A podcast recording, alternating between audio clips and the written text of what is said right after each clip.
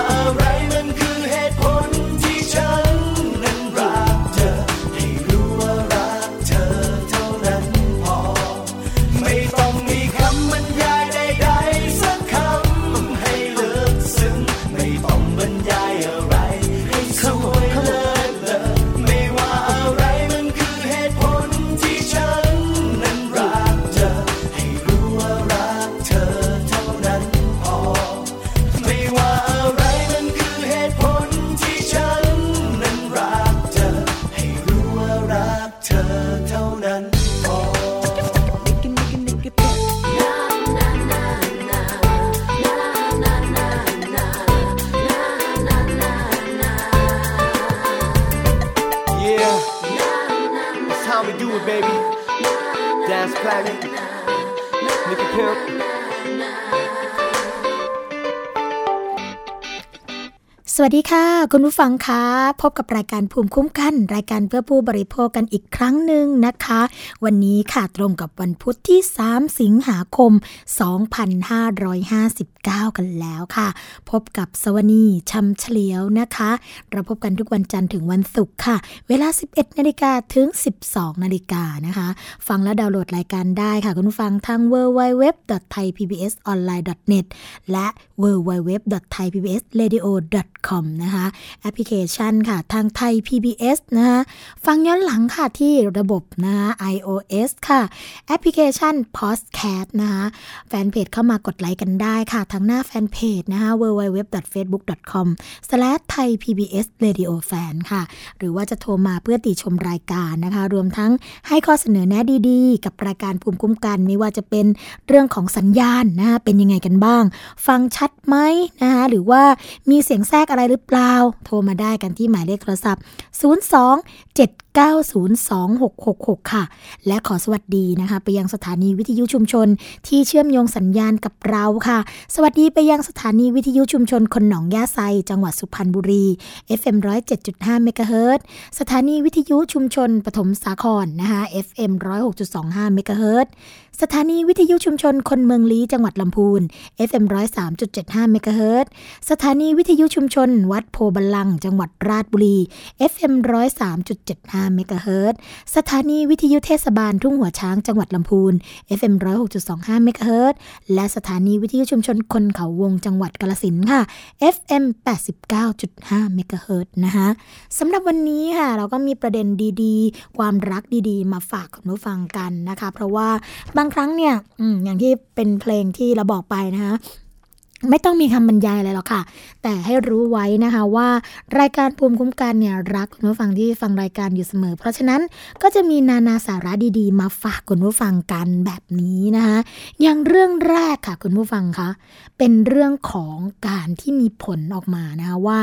น้ำตาลที่ผสมในเครื่องดื่มยอดฮิตยอดนิยมเนี่ย เขาใส่เท่าไหร่กันบ้างนะคะ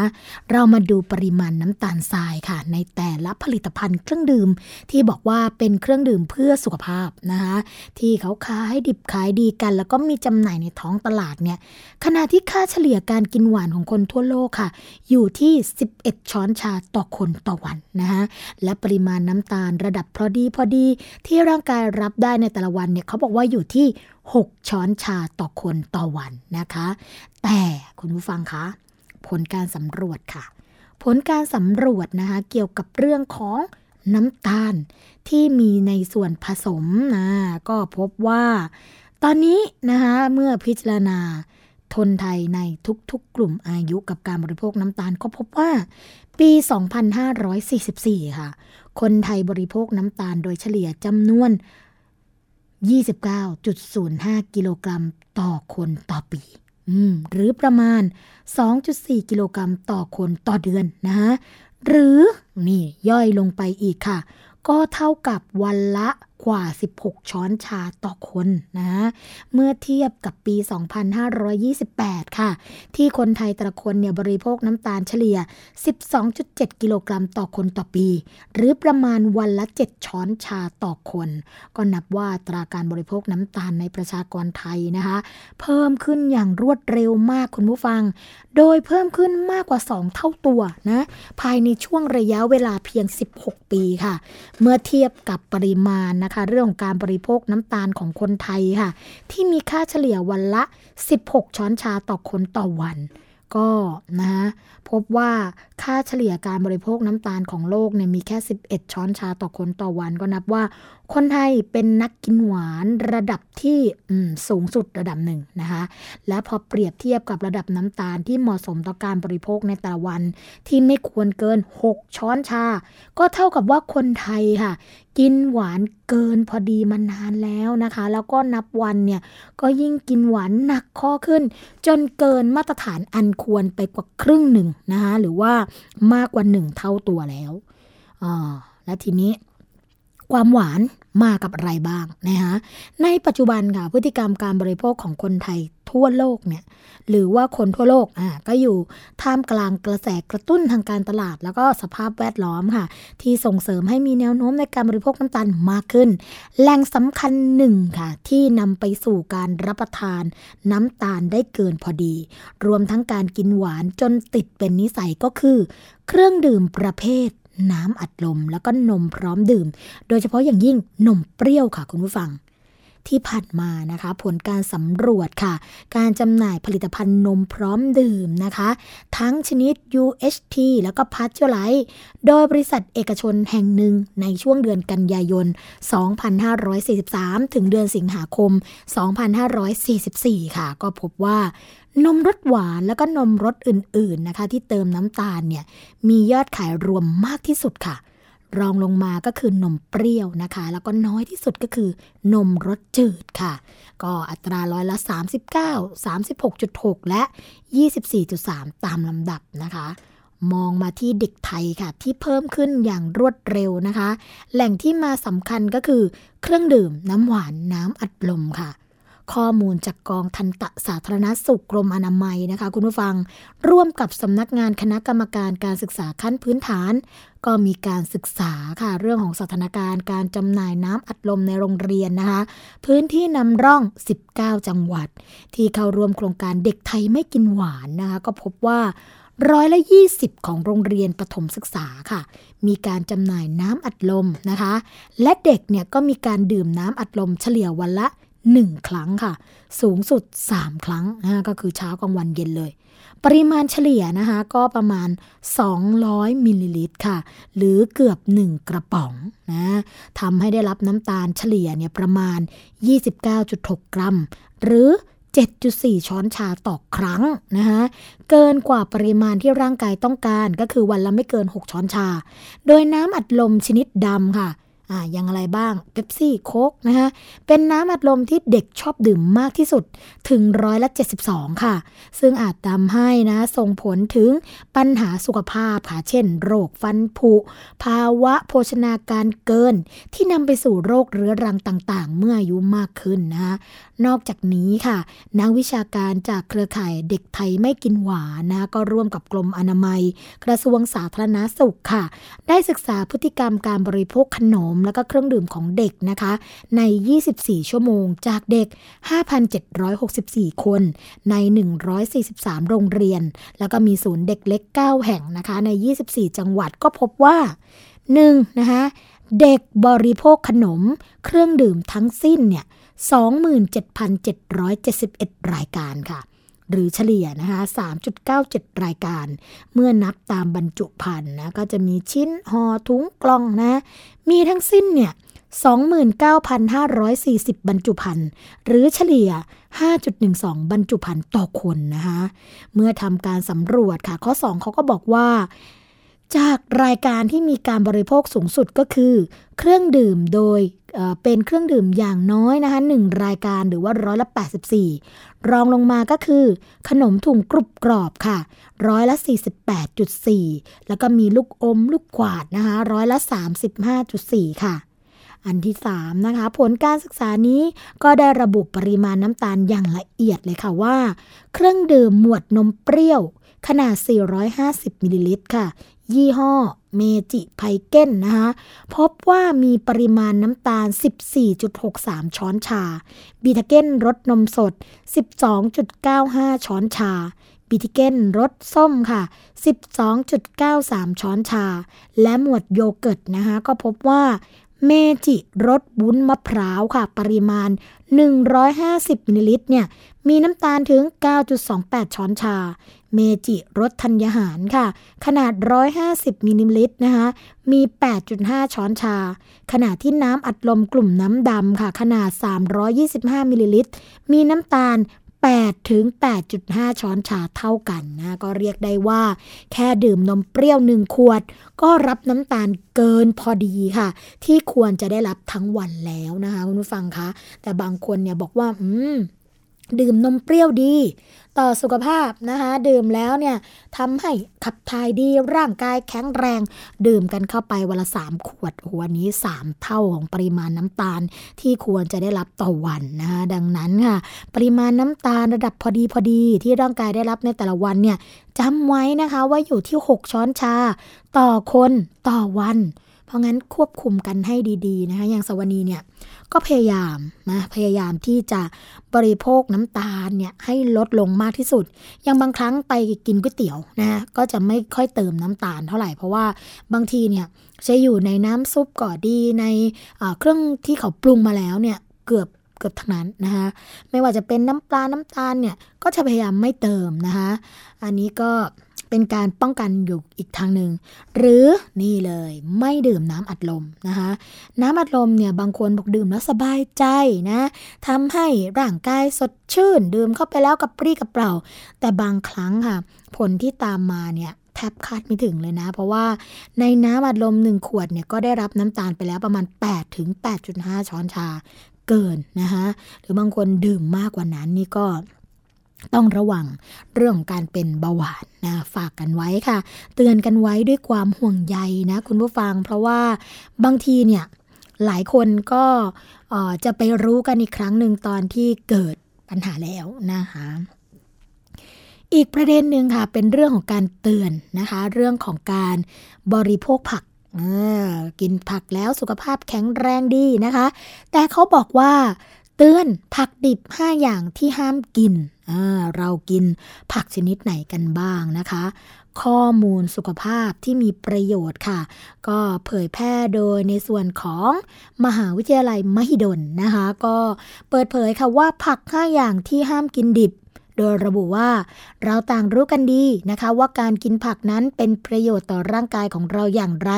โดยเฉพาะผักสดนะคะทั้งยังมีการบอกต่อกันอย่างแพร่หลาย ถึงข้อดีของการบริโภคผักแต่ละชนิด แต่ก็ยังมีอีกด้านหนึ่งนะคะของการบริโภคผักสดที่คิดว่าดีนั้นแฝงไว้ซึ่งอันตรายบางอย่างที่เราคาดไม่ถึง เราจะมีวิธีการระมัดระวังก่อนกินได้อย่างไรนะคะ เขาก็บอกว่าทำเป็นคลิปเลยนะคะ โดยในคลิปเนี่ยก็ระบุว่ามีผัก 5 ชนิดค่ะ คือ 1. ถั่วงอกนะคะ เขาบอกว่าอาจจะมีซาลโมเนลลาค่ะ ซามูเนล่านะคะอีโคไลจากกระบวนการเพาะค่ะ เชื้อเนี่ยจะถูกทำลายด้วยความร้อนเท่านั้นนะคะเพราะฉะนั้นถ้ากินดิบเนี่ยรับเชื้อเต็มๆค่ะ 2. นะคะกล่ำปลีค่ะ กล่ำปลีดิบเนี่ยมีไกลโคเจนนะคะยับยั้งการดูดซึมไอโอดีนทำให้ต่อมไทรอยค่ะ ผลิตฮอร์โมนได้น้อยลงนะคะก็จะส่งผลกระทบต่อผู้ที่มีปัญหาเรื่องต่อมไทรอยแล้วค่ะ แต่คนปกตินะคะก็ไม่ต้องกังวลเรื่องไทรอยค่ะ แต่ก็ต้องกังวลเรื่องสารเคมีนะคะ 3. หน่อไม้ค่ะหน่อไม้มันฝรั่งนะคะเขาบอกว่าต้องระวังเรื่องสารไซยาไนด์ค่ะ อันนี้ก็นะมีอยู่ในตัวของหน่อไม้อยู่แล้ว หรือว่าหน่อไม้ฝรั่งอยู่แล้วค่ะ สารไซยาไนด์เนี่ยก็อาจจะมีผลทำให้ร่างกายนะคะเเกิดผลกระทบไม่สามารถหายใจได้ตามปกติเป็นพิษอย่างเฉียบพลันค่ะ 4. นะคะถั่วฝักยาวค่ะ เพราะว่ามีการดูดซึมสารเคมีสูงนะคะ แล้วก็เป็นกลุ่มที่ใช้สารเคมีสูงด้วย กว่าสารเคมีที่จะดูดซึมไปเนี่ยสลายตัวนะคะก็ใช้เวลาประมาณ 7 วัน เพราะฉะนั้นนะคะ เวลาเขาเอาผักมาขายเราเนี่ยเขาอาจจะมีการฉีดสารเคมีมาก่อนการเก็บเกี่ยวอยู่แล้ว พอเรามาทานดิบๆเข้าไปก็เท่ากับเราเนี่ยรับสารเคมีเข้าไปตรงๆนะคะและผักชนิดที่ 5 ค่ะก็คือ ผักโขมนะคะเขาบอกว่ามีกรดออกซาลิกค่ะ ซึ่งขัดขวางให้ร่างกายเนี่ยเอาแคลเซียมกับธาตุเหล็กไปใช้ เพราะงั้นนะคะถ้าเกิดทานผักโขมมากๆ ก็ทำให้ร่างกายอาจจะมีการขาดแคลเซียม หรือว่าธาตุเหล็กได้นั่นเองค่ะคุณผู้ฟังคะการกินผักนะคะ โดยรวมให้ปลอดภัยเนี่ยก็ต้องล้างให้สะอาดนะ แต่บางชนิดเนี่ยก็ต้องกินสุกนะ เพราะว่าบางชนิดต้องต้มให้ถึงอุณหภูมิ เช่น หน่อไม้ มันฝรั่งเนี่ยต้องต้มให้เกิน 10 นาทีค่ะ แต่บางชนิดนะคะ เช่นกล่ำปลีก็สามารถที่จะใช้แค่ลวกเท่านั้นค่ะ เพราะงั้นนะคะการที่รับประทานผักเนี่ยผักสดต่างๆ ก็ถือว่ามีประโยชน์กับร่างกาย แต่ต้องระมัดระวังให้ดีนะคะ อีกประเด็นหนึ่งค่ะคุณผู้ฟังค่ะ เป็นเรื่องของสุขภาพอีกเหมือนกันนะคะ เป็นที่กรณีที่ชาวบ้านนะจังหวัดกระบี่ค่ะ ไปพบสิ่งแปลกปลอม หรือว่าสิ่งปลอมปนในปลากระป๋องค่ะคุณผู้ฟังคะก็ชาวบ้านจังหวัดกระบี่นะคะเจอสิ่งแปลกปลอมค่ะ ในปลากระป๋องยี่ห้อดังนะคะคราวนี้ไปเจอคล้ายกับเศษถุงมือยางค่ะ หลังจากนี้นะคะก็เคยเจอเนี่ยเออก่อนหน้านี้มีการเจอลักษณะคล้ายกับกิ้งกือค่ะ ในปลากระป๋องยี่ห้อเดียวกันนะคะเรื่องนี้ได้รับการเปิดเผยเมื่อวันที่ 30กรกฎาคมนะคะผู้สื่อข่าวได้รับแจ้งค่ะว่ามีชาวบ้านในพื้นที่นะคะ หมู่ที่ 3ตำบลพรุดินนาอำเภอคลองท่อมจังหวัดกระบี่ค่ะ ไปพบสิ่งปนเปื้อนนะคะ ในปลากระป๋อง ก็เลยเดินทางไปตรวจสอบพร้อมด้วย นายปรมินนะคะ นุยงศักดิ์เภสัชกรทำนานการสำนักงงานสาธารณสุขจังหวัดกระบี่ แล้วก็นายอนันต์ลูกเกียวนะคะ สาธารณสุขอำเภอคลองท่อมค่ะ ก็ไปพบกับนายปราโมทบัวแก้วอายุ 53 ปีนะคะ พร้อมนำปลากระป๋องยี่ห้อดังค่ะ มาให้เจ้าหน้าที่เนี่ยทำการตรวจสอบ ก็พบว่า มีวัตถุปนเปื้อนที่อยู่ในปลากระป๋องจำนวน 2 ชิ้นนะคะมีลักษณะเป็นแผ่นพลาสติกสีขาวบางกว้าง ชิ้นแรกเนี่ยค่ะ กว้างประมาณ 2 ซมนะคะหรือว่า 2 เซนติเมตร แล้วก็ยาวประมาณ 3 เซนติเมตรค่ะ ส่วนชิ้นที่ 2 ค่ะ คุณผู้ฟังคะ มีขนาดเล็กไม่ถึง 1 เซนติเมตร นายปราโมทก็บอกว่าเมื่อช่วงบ่ายของวันที่ 29 นะคะ ได้เดินทางไปซื้อปลากระป๋องยี่ห้อดังกล่าวเนี่ย มาจากร้านขายของชำในหมู่บ้าน ซื้อมาหนึ่งกระป๋องนะคะ เพื่อนำมารับประทานกับข้าว แต่หลังจากเปิดฝากระป๋องค่ะ เทใส่ถ้วยนะคะ เพื่อที่จะรับประทาน ก็ได้พบกับสิ่งแปลกปลอมปนเปื้อนมากับปลากระป๋อง มีลักษณะเป็นแผ่นบางๆ ไม่เหมือนกับเนื้อปลาหรือว่าหนังปลาค่ะ จึงได้ใช้ช้อนนะคะ ตักมาดู ก็พบว่ามีลักษณะคล้ายกับแผ่นพลาสติกยาง หรือเศษจากถุงมือยางค่ะทำให้รู้สึกอยากจะอาเจียนนะคะ พร้อมกับชวนเพื่อนบ้านมาดู แต่ก็ไม่มีใครสามารถบอกได้ค่ะว่าเป็นวัตถุอะไร ก็เลยแจ้งให้เจ้าหน้าที่ค่ะ เข้ามาตรวจสอบข้อเท็จจริงดังกล่าวนะคะ ด้านนายปรมินนุยงศักดิ์ค่ะเภสัชกรชำนาญการสำนักงงานสาธารณสุขจังหวัดกระบี่นะคะ ก็บอกว่าสำหรับปลากระป๋องยี่ห้อดังกล่าวเนี่ยที่ชาวบ้านได้ซื้อมารับประทาน แล้วก็พบกับสิ่งเจือปนเป็นแผ่นพลาสติกสีขาวบางจำนวน 2 ชิ้น ในเบื้องต้นก็ยังไม่สามารถระบุได้ค่ะคุณผู้ฟังว่าเป็นวัตถุชนิดใด ซึ่งจากการตรวจสอบวันเดือนปีที่ผลิตนะคะ ก็เขียนเอาไว้ว่า 070316 ค่ะ แล้วก็หมดอายุ070319 ก็คือวันที่ 7 มีนาคม 2019 นะคะ ซึ่งมีโรงงานผลิตตั้งอยู่ในจังหวัดสมุทรสาคร แล้วก็จะนำบันทึก นะคะแจ้งถึงบริษัทให้มีการตรวจสอบต่อไป ส่วนสิ่งปนเปื้อนที่เจอในปลากระป๋องนะคะทางสาธารณสุขจังหวัดกระบี่ก็จะส่งไปตรวจที่ศูนย์วิทยาศาสตร์การแพทย์จังหวัดภูเก็ตต่อไปค่ะ คาดว่าไม่นานนะก็จะทราบผลค่ะ ซึ่งทางด้านคุณปรมินก็ยังบอกอีกนะคะว่า นอกจากนี้ค่ะจากการตรวจสอบปลากระป๋องที่บรรจุขายในแพ็คเดียวกัน ก็ไม่พบสิ่งแปลกปลอม หรือว่ามีการปนเปื้อน ส่วนกรณีที่ชาวบ้านในพื้นที่อำเภอเหนือคลองนะคะจังหวัดกระบี่ พบสิ่ิ่งปนเปื้อนในปลากระป๋องยี่ห้อเดียวกัน มีลักษณะคล้ายกับกิ้งกือ โรงงานตั้งอยู่ในจังหวัดปัตตานีนะคะก็ยังไม่แจ้งเรื่องของผลตรวจพิสูจน์กลับมาให้ทางจังหวัดกระบี่ทราบแต่อย่างใดค่ะคุณผู้ฟังคะ เวลาเราจะรับประทานอะไรนะ ก็ต้องดูกันดีๆ ถ้าเป็นไปได้นะคะ สวนีขอแนะนำเลยค่ะ ถ้าเป็นพวกอาหารที่บรรจุในกล่องนะคะหรือว่าบรรจุในกระป๋องแบบนี้ให้เทใส่ภาชนะเลยยกตัวอย่าง ยกตัวอย่างเช่น อย่างปลากระป๋องเนี่ยอย่าไปขี้เกียจนะคะไม่ใช่ว่าเปิดฝาแล้วก็ตักในกระป๋องอันนี้ ไม่ค่อยไม่ได้นะเพราะว่าบางครั้งอะเราไม่สามารถที่จะรู้ว่าก้นกระป๋องเนี่ยมีอะไรอยู่ หรือว่านมพร้อมดื่มค่ะ ประเภทนมกล่องต่างๆนะคะ ถ้าเกิดเปิดที่บ้านเนี่ยเป็นไปได้นะคะ ให้ ตัดแล้วก็ใส่แก้วก็จะดีนะคะเพราะว่าบางทีเนี่ยผู้บริโภคค่ะ ไปเจอสิ่งแปลกปลอมอยู่ใต้ขวดนมนี่บ้างนะคะอยู่ใต้กล่องนมบ้าง อย่างกรณีที่เคยเล่าให้คุณผู้ฟังฟังกันไป เมื่อประมาณช่วงปีที่แล้วนะไปเจอตัวจิ้งจกใช่ไหมคะซากจิ้งจกที่อยู่ในกล่องนมดังนั้นเนี่ยคือเขาไม่ได้เทเขาไม่ได้เทใส่ในภาชนะค่ะ ก็คือเจาะดูดเลยนะคะ แล้วก็พอใกล้จะหมดเนี่ย ไอ้หลอดเนี่ยค่ะก็ไปจิ้มเอากับเศษอะไรบางอย่างนะคะที่อยู่ใต้กล่อง พอแกะออกดูด้วยความสงสัยก็เปิดดูนะ ปรากฏว่ามีซากจิ้งจกอยู่ในนั้นทั้งตัวเลยนะก็เล่นเอาออยากจะอาเจียนกันเลยทีเดียวคุณผู้ฟัง หลังจากนั้นก็ไปแจ้งเรื่องราวนะคะ กับในส่วนของสำนักงงานสาธารณสุขจังหวัดในพื้นที่ที่ มีภูมิลำเนาอยู่นะคะก็ฝากกันไว้ค่ะคุณผู้ฟังคะอย่าไปขี้เกียจเลย ถ้าอยู่บ้านนะคะเทใส่ภาชนะต่างๆ บางทีเนี่ยเราอาจจะได้เห็นด้วยนะคะว่าสภาพทางกายภาพของอาหารต่างๆเนี่ยเป็นอย่างไร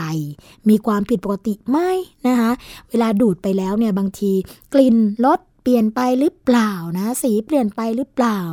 นี่ก็ต้องนะใช้ความช่างสังเกตของผู้บริโภคอยู่เหมือนกันค่ะคุณผู้ฟังคะ อีกประเด็นหนึ่งนะคะคุณผู้ฟังในช่วงแรกของรายการค่ะ เป็นเรื่องของประเด็นสุขภาพเหมือนกันนะคะแก่ว่าเป็นเรื่องของพระราชบัญญัติที่ป้องกันวัยรุ่นตั้งครรภ์ค่ะ ซึ่งเขามีการประกาศใช้กันไปแล้วนะคะ เมื่อวันที่ 29 กรกฎาคม 2559 ที่ผ่านมาค่ะ ทางกระทรวงสาธารณาสุขนะคะ มีการประกาศใช้พระราชบัญญัติการป้องกันและแก้ไขการตั้งครรภ์ในวัยรุ่นค่ะ มีผลตั้งแต่วันที่ 29 กรกฎาคมนะคะ คาดว่าจะลดจำนวนแม่วัยใสลงได้ 75%ค่ะ แล้วก็นะคะมีการแนะนำว่าโรงเรียนควรจะมีการจัดสอนเพศศึกษา แล้วก็วิธีการคุมกำเนิดอย่างถูกวิธีให้รอบด้าน ผลการสำรวจเด็ก นะคะก็มีการเผยว่าท้องเพราะว่าเรียนแบบเพื่อนหรือว่าสื่อนะคะอันนี้ก็มีด้วยหรือว่าเล่าค่ะ หรือว่าโดนคนใกล้ชิดข่มขืนนะคะนายแพทย์กิติพงษ์แซ่เจงค่ะ ผู้อำนวยการสำนักอนามัยเจริญพันธุ์กรมอนามัยนะคะก็กล่าวในโอกาสเป็นประธาน งานแถลงข่าวค่ะ พระราชบัญญัติการป้องกันและแก้ไขปัญหาการตั้งครรภ์ในวัยรุ่นนะคะเด็กและเยาวชนได้ประโยชน์จริงหรือค่ะ ว่าเมื่อวันที่ 29 กรกฎาคมนี้นะคะเป็นวันแรกที่พระราชบัญญัติการป้องกันและแก้ไขปัญหาการตั้งครรภ์ในวัยรุ่นเนี่ยมีผลบังคับใช้ เพื่อป้องกันแล้วก็แก้ไขปัญหาการตั้งครรภ์ค่ะ จากข้อมูลพบว่านะคะในแต่ละปีมีเด็กเกิดใหม่ประมาณ 7 0 0 0 0 0 คนทั่วประเทศค่ะ นับต่อนะหน่วย 10ร้อยพันหมื่นแสนถูกต้องค่ะ ในจำนวนนี้นะคะเกิดจากแม่อายุต่ำกว่า 20 ปีจำนวนนะคะ1 2 0 0 0 0คนค่ะ และเกิดจากแม่ที่มีอายุนะคะต่ำกว่า 15 ปีจำนวน 3,500 คนอ่าคาดหวังว่าจากการบังคับใช้พรบนี้นะคะ จะสามารถลดจำนวนเด็กที่เกิดจากแม่อายุต่ำกว่า 20 ปีลงได้ 75%ค่ะ ทางผู้อำนวยการสำนักอนามัยเจริญพันธุ์นะคะ ก็ยังบอกว่า ทั้งนี้ค่ะ กฎหมายฉบับนี้เนี่ยเกิดขึ้นจากการทำงานร่วมกันของ 5 กระทรวงหลักก็คือ กระทรวงการพัฒนาสังคมและความมั่นคงของมนุษย์นะคะกระทรวงมหาดไทย กระทรวงแรงงาน กระทรวงศึกษาธิการและกระทรวงสาธารณสุขค่ะ การมีการทำตัวอย่างนะคะ หรือว่าตัวแทนเยาวชนมาร่วมเป็นอนุกรรมการทั้งหมดเนี่ยสองคนก็เพื่อเอื้อประโยชน์ต่อเด็กและเยาวชนที่อยู่ในกลุ่มดังกล่าวค่ะ มีเรื่องสำคัญนะคะ 5 เรื่องด้วยกันก็คือ 1. สถานศึกษาต้องจัดให้มีการสอนเพศศึกษา อย่างเหมาะสมตลอดจนให้คำปรึกษา แล้วก็ช่วยเหลือนะคะ คุ้มครองวัยรุ่นที่ตั้งครรภ์ให้ได้รับการศึกษาด้วย รวมทั้งส่งต่อให้ได้รับสวัสดิการทางสังคมนะคะ 2. ค่ะ สถานบริการต้องให้ข้อมูล ความรู้ การจัดบริการอนามัยเจริญพันธุ์ รวมทั้งส่งต่อให้ได้รับสวัสดิการทางสังคมอย่างมีประสิทธิภาพนะคะ และ 3. ค่ะ สถานประกอบกิจการต้องให้ข้อมูลความรู้ และจัดบริการอนามัยเจริญพันธุ์ รวมทั้งส่งต่อให้ได้รับสวัสดิการทางสังคมนะคะ 4. ค่ะการจัดสวัสดิการและการตั้งครรภ์ในวัยรุ่นนะและ 5. ให้ราชการส่วนท้องถิ่นมีอำนาจออกเอเกี่ยวกับเรื่องของข้อบัญญัติท้องถิ่นค่ะ เพื่อการคุ้มครองสิทธิของวัยรุ่นนะคะ ซึ่งนายแพทย์กิติพงศ์ค่ะ ก็ยังบอกว่า ในส่วนที่มีเสียงสะท้อนจากกลุ่มเยาวชนนะคะ เช่น ต้องการให้เพิ่มโอกาสทางการศึกษา ต้องการให้คุณครูเปลี่ยนทัศนคติในเรื่องของความรู้เรื่องเพศศึกษา แทนที่จะมองว่าเป็นเรื่องชี้โพรงให้กระรอกนะคะ ก็ต้องให้เพิ่มอนุกรรมการที่มาจากตัวแทนเยาวชนให้มากขึ้น หรือแม้ในกระทั่งนะคะเรื่องที่ต้องการให้มีการจัดตั้งศูนย์รับเลี้ยงเด็กค่ะ ที่เกิดจากเยาวชนนะคะก็ขอให้มั่นใจค่ะว่า ทุกเสียงสะท้อนเนี่ยจะได้รับการผลักดันให้มีการพิจารณาจากคณะทำงานอย่างแน่นอน เพราะว่าแม้ว่าตัวกฎหมายจะมีผลบังคับใช้เมื่อวันที่ 25 กรกฎาคมนะคะแต่ถึงนี้เนี่ย ตัวกฎหมายจะมีการนำนโยบายที่เป็นประโยชน์เข้ามาเสริมในการดำเนินการตามต่อเนื่องนะคะ ตามแผนยุทธศาสตร์ 10 ปีค่ะ ก็คือระหว่างปี 2560 ถึง 2569 นะก็จะมีการพูดคุย เพื่อเสริมยุทธศาสตร์จากการทำงานของคณะทำงานเนี่ย5กระทรวงดังกล่าว แล้วก็พัฒนาตัวแทนครั้งแรกนะคะ พัฒนาเป็นตัวกฎหมายในวันที่ 22 สิงหาคมค่ะ ก็อยากจะบอกนะคะว่าจริง ๆ แล้วเนี่ยเรื่องนี้เป็นเรื่องสำคัญมาก เพราะว่ามีการระดมความคิดเห็นของเครือข่ายเด็ก เครือข่ายต่ออพระราชบัญญัติการป้องกัน และแก้ไขปัญหาการตั้งครรภ์ในวัยรุ่นนะคะก็พบว่าครูจำนวนมากเนี่ยมองว่าเด็กมีปัญหาเรื่องของการตั้งครรภ์เป็นตัวปัญหา ดังนั้นจึงต้องมีการปรับทัศนคตินะของครูผู้สอนให้มีความรู้เรื่องเพศศึกษาให้มากขึ้น โดยแยกออกจากวิชาศึกษาค่ะ ทั้งนี้นะคะควรจะมีการจัดตั้งแกนนำในโรงเรียน เพื่อให้คำปรึกษาเรื่องนี้โดยเฉพาะเพราะว่าบางทีค่ะ เด็กไม่กล้าปรึกษาครูโดยตรงค่ะ รวมทั้งหน่วยงานที่เกี่ยวข้องนะคะ ทั้งกระทรวงสาธารณาสุข แล้วก็ควรมีการลงไปตรวจสอบค่ะ ตามโรงเรียนต่างๆ เป็นระยะนะคะ เพื่อเพิ่มความเข้าใจ และโอกาสการศึกษาให้แก่เด็กผู้ประสบปัญหานะคะซึ่งที่ผ่านมาค่ะ เด็กที่ตั้งครรภ์ส่วนมากก็เกิดความอายที่ต้องออกจากระบบการศึกษาไปในที่สุด อีกข้อค่ะที่ต้องการเรียกร้องก็คือ การจัดตั้งอนุกรรมการที่มาจากตัวแทนเยาวชนเพียงแค่ 2 คนเนี่ยก็มองว่า เป็นจำนวนที่น้อยเมื่อเทียบกับปัญหา จึงต้องมีการเพิ่มอนุกรรมการเยาวชนให้มากขึ้นนะคะช่วงแรกค่ะของรายการภูมิคุ้มกันคงจะพักกันไว้สักครู่หนึ่งนะคะ เดี๋ยวมาพบกับช่วงที่ 2 ของรายการพร้อมกับเรื่องดีๆ ที่สวนีนำมาฝากคุณผู้ฟังเช่นเคยพักกันสักครู่ค่ะ เกราะป้องกัน เพื่อการเป็นผู้บริโภคที่ฉลาดซื้อ และฉลาดใช้ ในรายการ ภูมิคุ้มกัน แล้วมีอย่างที่ไหนครับ จะไม่ให้ซ่อมฝายชะลอน้ลุง ดังอีกสองนัดแล้วลุง กวินเป็นยังไงบ้างก็ไม่รู้อะฉันจะเข้าไปดูก่อนนะ โถ่แล้วกลั้นน้ำตาไม่อยู่เลยจริงยายใบที่ดินสักกระบิ ฉันก็จะไม่ยอมให้ใครมาเอาของยายใบไปนะ ติดตามรับฟังบ้านน้ำขั้นคลองรักทุ่งขวัญได้ทางสถานีวิทยุแห่งนี้ ตั้งแต่ 12 กรกฎาคมนี้ ไทย PBS เปลี่ยนการส่งสัญญาณทีวีระบบเดิม ที่จังหวัดพะเยา และอำเภอแม่เสรียงจังหวัดแม่ฮ่องสอน ท่านสามารถรับชมไทย PBS ได้ที่ช่องหมายเลข 3 ในระบบใหม่ ระบบดิจิตอลทีวีที่คมชัดกว่า ทั้งภาพและเสียง ฟรี สอบถามเพิ่มเติมโทร 0 2790 2314 การรับชมไทย PBS ในวันนี้ จะไม่จำกัดอยู่แค่ช่องทางเดิมๆอีกต่อไป เพราะนอกจากช่องทางที่คุณคุ้นเคยแล้ว เรายังมีช่องทางที่หลากหลายมากขึ้น ทั้งเว็บไซต์ YouTube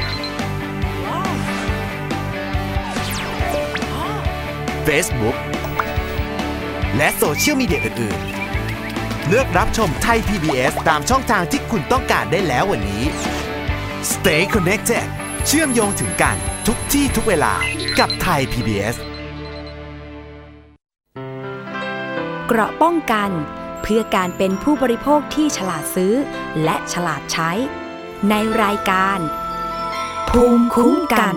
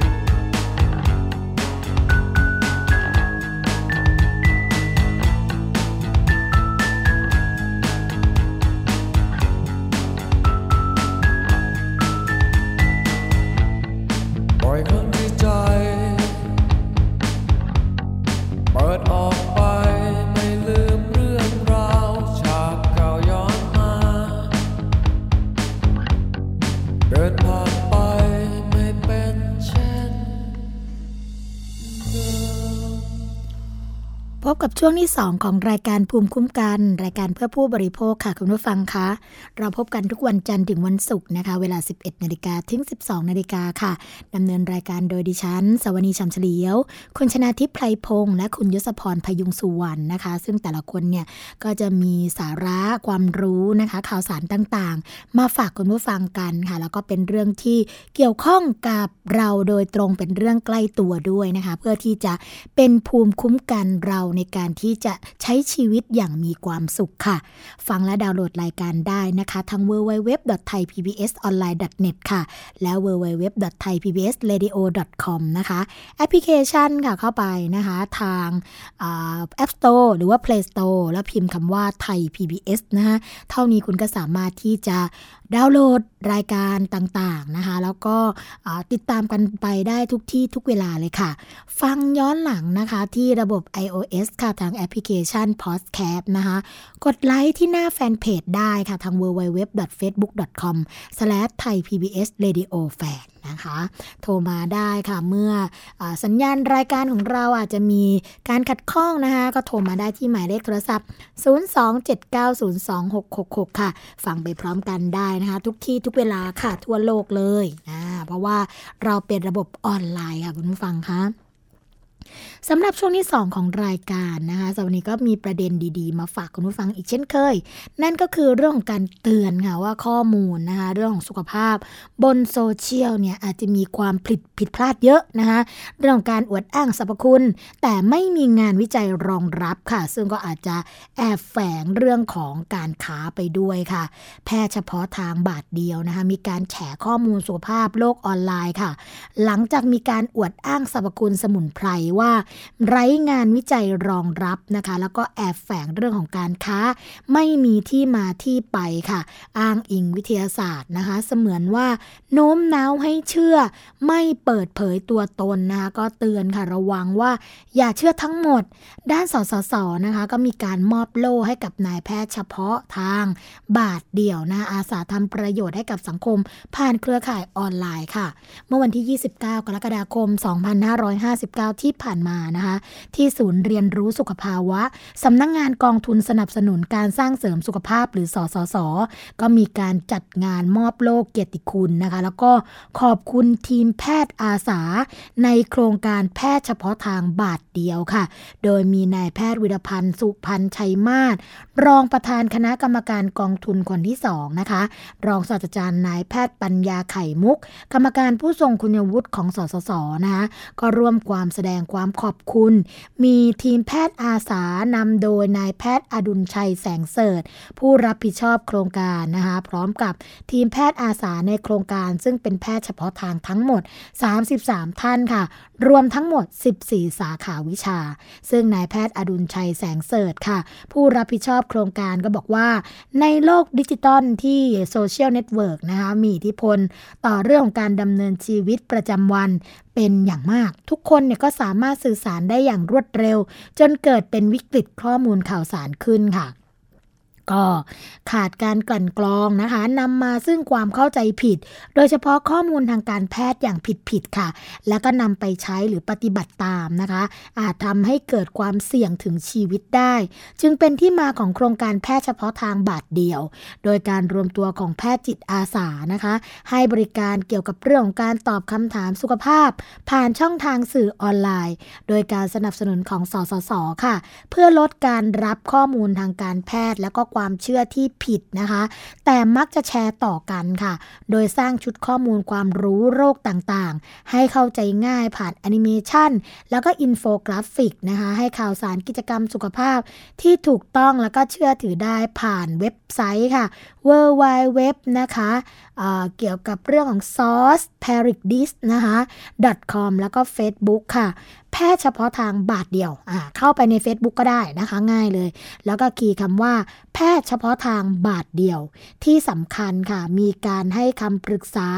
แนะนำเกี่ยวกับเรื่องของโรคต่างๆ จากผู้เชี่ยวชาญโดยตรง 16 ห้องตรวจ 14 สาขาวิชา ซึ่งในรอบ 1 ปีนะคะคุณผู้ฟังคะ ก็มีประชาชนสอบถาม แล้วก็ขอคำแนะนำเป็นจำนวนมากถึง 5519 คำถามนะคะจากทั้งหมด 1273 คนค่ะ ส่วนใหญ่นะก็เป็นคำถามจากห้องอายุรกรรมค่ะ เกี่ยวกับเรื่องของ โรคเรื้อรังอะเช่น โรคมะเร็ง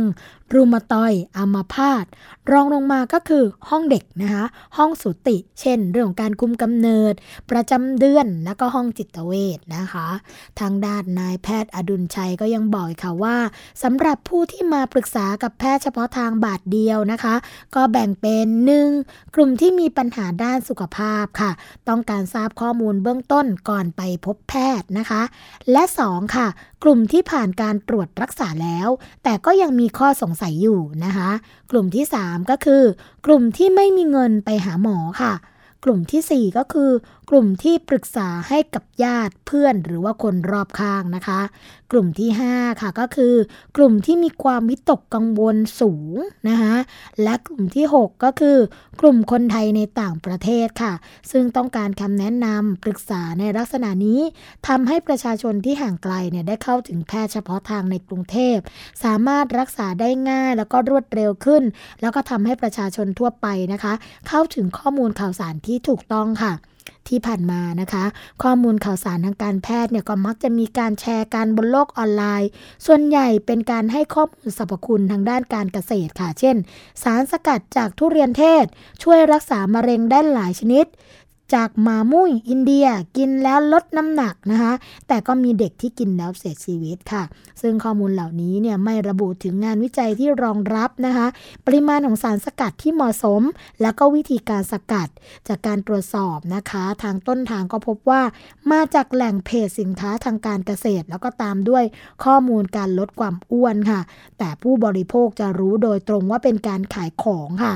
ดังนั้นนะคะ5ข้อพึงระวังจากการรับข่าวสารด้านสุขภาพผ่านโซเชียลมีเดียก็คือ 1. ข่าวสารที่แอบแฝงทางการค้านะคะ หรือว่าธุรกิจสุขภาพ 2. ข่าวสารที่ไม่มีที่มาที่ไปนะคะ เพียงแต่บอกว่า เขาบอกมาสามนะคะข่าวสารที่อ้างอิงวิทยาศาสตร์เสมือน หรือข่าวที่เสมือนวิทยาศาสตร์ แต่จริงๆก็คือไม่มีผลทางวิทยาศาสตร์รองรับเลยนะคะ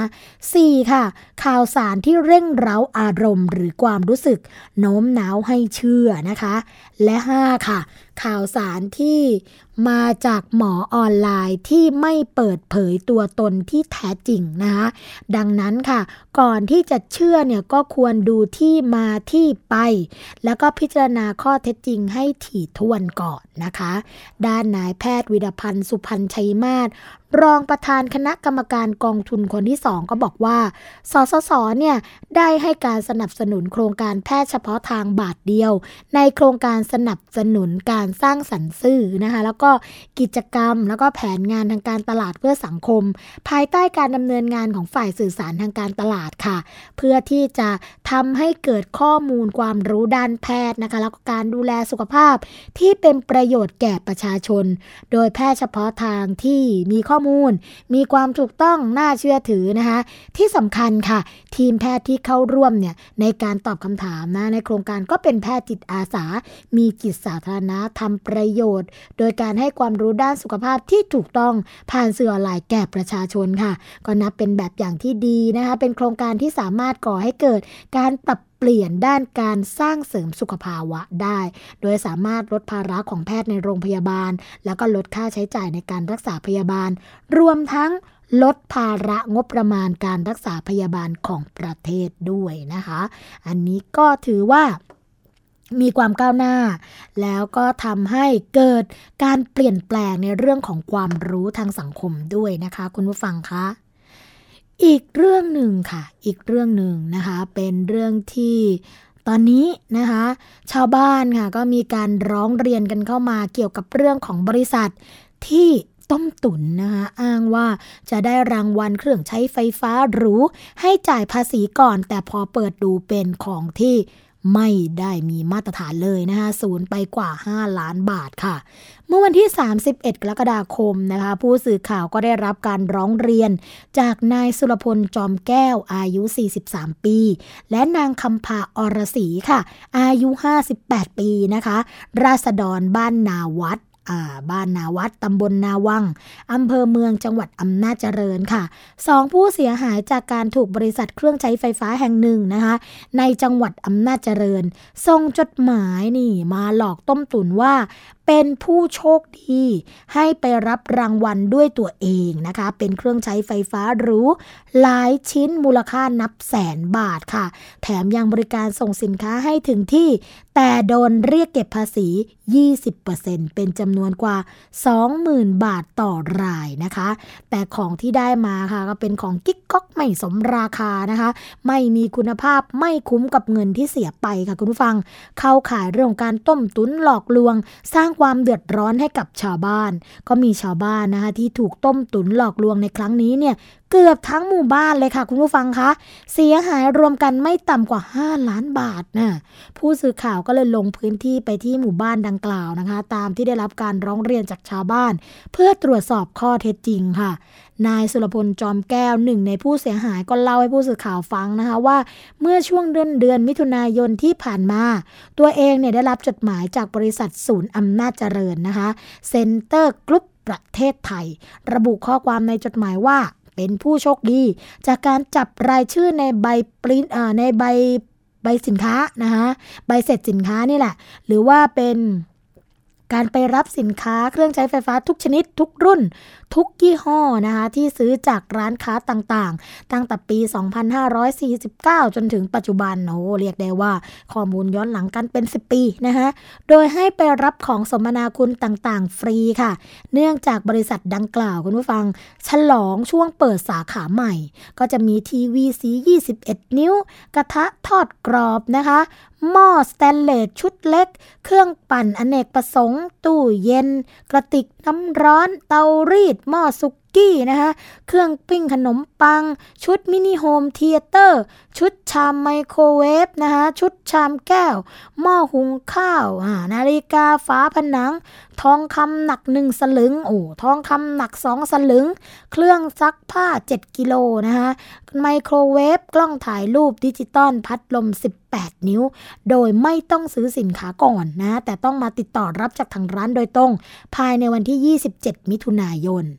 หลังจากที่นายสุรพลค่ะ ได้รับจดหมายดังกล่าว ก็เลยตรวจสอบกับเพื่อนบ้าน พบว่ามีหลายหมู่บ้านค่ะ ที่ได้รับจดหมายดังกล่าวเช่นเดียวกัน ก็เลยชักชวนกันมาได้ 8 ครอบครัว พากันไปแจ้งความจำนงนะคะ เรื่องของการติดต่อขอรับของรางวัลที่บริษัทดังกล่าวพอไปถึงค่ะคุณผู้ฟังคะ เจ้าหน้าที่ก็เลยทำการจับรางวัล ปรากฏว่าได้ของรางวัลค่ะมีชุดโฮมเธียเตอร์ เตาแก๊สกระติกน้ำร้อนนาฬิกาติดฝาผนัง เครื่องเล่น DVD ทั้งหมดจำนวน 6 รางวัลนะสำหรับสินค้าที่ได้มาเนี่ยเจ้าหน้าที่ของบริษัทก็อ้างว่าจะจัดส่งให้ถึงบ้าน โดยให้ชำระภาษีก่อนเป็นจำนวนเงิน 23,940 บาทนะสินค้าก็จะส่งไปนะคะมีมูลค่าถึง 1 0 0 0 0แสนบาท ช่วงที่ติดต่อกับพนักงานในร้านก็มีประมาณ 10กว่าคนค่ะ มีพนักงานคนหนึ่งมาแสดงความยินดีนะที่ได้รับรางวัลใหญ่ พร้อมกับมาขอค่าน้ำมันรถในการขนส่งอีกเป็นจำนวน1,000 บาทค่ะ จากนั้นจึงได้พากันกลับบ้านเพื่อรอรับของรางวัลที่จะมาส่งที่บ้านนะคะเมื่อพนักงานนำสินค้ามาส่งที่บ้าน พวกตนเนี่ยก็เลยเปิดดูสินค้าที่ได้มา ปรากฏว่า ไม่มีคุณภาพเลย ไม่สมกับราคาตามที่บริษัทแจ้งแต่อย่างใดค่ะ ซึ่งเมื่อตีราคารวมแล้วก็ไม่ถึง 20,000 บาทด้วยซ้ำและเมื่อถามเพื่อนบ้านค่ะ ก็ได้รับสินค้าที่ไม่มีคุณภาพเช่นเดียวกันนะคะ พวกตนจึงตัดสินใจขอคืนเงิน แล้วก็เอาของไปคืน แต่พนักงงานบอกว่าสินค้าซื้อแล้วไม่รับคืนแต่อย่างใด และจากการสอบถามก็ทำให้ทราบว่า ชาวบ้านในหมู่บ้านนะคะมารับสินค้าไปแล้วเนี่ย วันละกว่า 10 รายการ รวมแล้วประมาณ 200 รายการเกือบทั้งหมู่บ้าน ได้เงินไปแล้วไม่ต่ำกว่า 5 ล้านค่ะ และสินค้าแต่ละตัวที่ชาวบ้านถูกหลอกขายเนี่ยก็ไม่ได้มีคุณภาพนะคะ แล้วก็ราคาถูกกว่าที่เงินที่จ่ายไปหลายเท่าเลย นอกจากนี้นะคะยังมีชาวบ้านหมู่บ้านอื่น ที่โดนเช่นเดียวกับหมู่บ้านของตัวเอง ก็ร้องเรียนมายังสื่อสาธารณะนะคะ เพื่อขอความเป็นธรรม ให้เจ้าหน้าที่ทหารเนี่ยเข้ามาตรวจสอบบริษัทดังกล่าว เพื่อที่จะไม่หลอกลวงชาวบ้านคนอื่น ๆ จนได้รับความความเสียหายอีกนะคะหลังจากนั้นค่ะคุณผู้ฟังคะผู้สื่อข่าวเนี่ยก็เลยลงพื้นที่ไปยังบริษัทเนี่ยที่ประชาชนร้องเรียนมาจะได้ได้ข้อมูลทั้งสองฝ่ายนะคะ แต่พบว่าบริษัทเนี่ยดังกล่าวนะคะที่ตั้งอยู่บนถนนเส้นบายพาสเขมราชตำบลบุ่งอำเภอเมืองจังหวัดอำนาจเจริญ ปิดร้านมิดชิดเลย ด้วยการติดสติกเกอร์จนไม่สามารถส่องเข้าไปข้างในร้านได้ และยังมีการล็อกกุญแจค่ะ ทางด้านหน้านะคะทำให้ผู้สื่อข่าวเนี่ยไม่สามารถสอบถามข้อเท็จจริงจากเจ้าของร้านดังกล่าวได้แต่อย่างใดนะ ก็ไม่แน่ใจเหมือนกันว่าที่ปิดเนี่ยปิดเพราะว่าตรงกับวันหยุดนะหรือว่าปิด เพราะว่าปิดกิจการไปแล้วอืมอันนี้ก็ต้องระมัดระวังกันนะคะ คุณผู้ฟังคะ เป็นเรื่องที่บางครั้งเนี่ยผู้บริโภคก็รู้ไม่เท่าทันค่ะอาจจะตกเป็นเหยื่อแบบนี้นะคะอ่าต้องบอกว่าเรื่องแบบนี้มีกันมาตลอด เพียงแต่ว่าอ่าอะไรที่ไม่ชอบมาพากลก็ต้องฉุกใจกันไว้นิดนึงนะคะคุณผู้ฟังคะ มาถึงช่วงสุดท้ายของรายการภูมิคุ้นกันกันแล้วค่ะคุณผู้ฟังคะวันเวลาผ่านไปรวดเร็วเหลือเกินนะคะ ช่วงสุดท้ายของรายการก็ขอประชาสัมพันธ์กันไว้นิดนึงสำหรับสถานีวิทยุที่ต้องการเชื่อมโยงสัญญาณนะคะ กับรายการภูมิคุ้มกันของไทย PBS เนี่ยไปออกอากาศ อย่าลืมนะคะ แจ้งกันมาได้เลยค่ะ ทางหน้าเว็บนะคะ www.thaipbsonline.net หรือ www.thaipbsradio.com นะคะก็ทางมูลนิธิเพื่อผู้บริโภคค่ะ จะจัดส่งนิตยสารฉลาดซื้อให้ฟรีเดือนละหนึ่งเล่มนะคะโดยที่ไม่เสียค่าใช้จ่ายใด ๆ ทั้งสิ้นค่ะวันนี้นะคะ รายการภูมิคุ้มกันและสวนีเนี่ย มาถึงช่วงสุดท้ายคงต้องลากันไปก่อน พบกันใหม่ในวันต่อไป สวัสดีค่ะ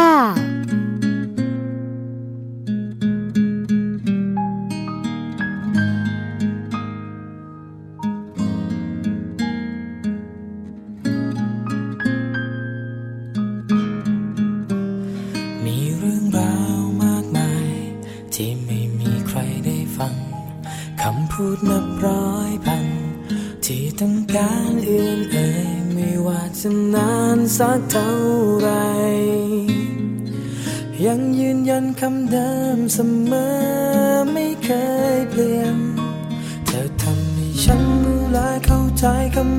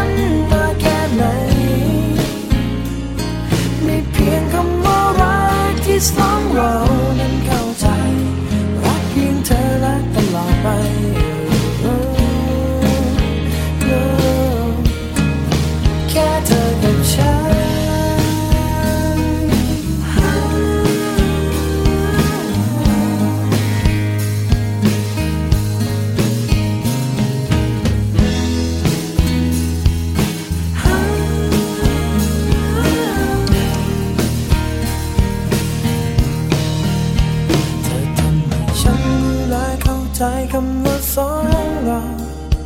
ไม่ว่าจะร้อนหรือว่าจะหนาวก็ไม่กลัว มีเธอที่รักกันในใจ ให้ฉันก้าวเดินต่อไปต่อจากนี้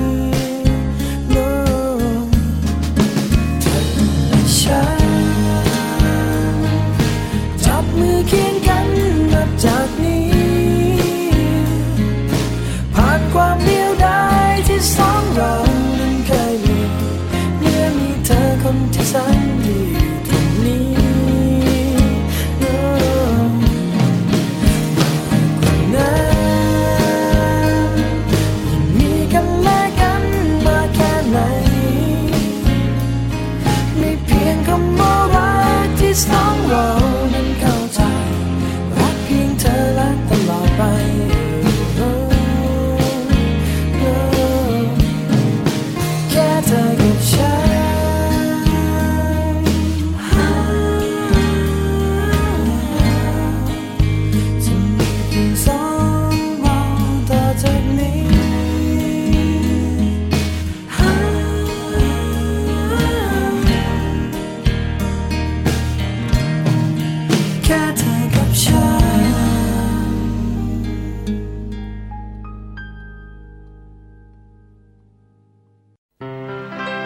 เกราะป้องกัน เพื่อการเป็นผู้บริโภคที่ฉลาดซื้อ และฉลาดใช้ ในรายการ ภูมิคุ้มกัน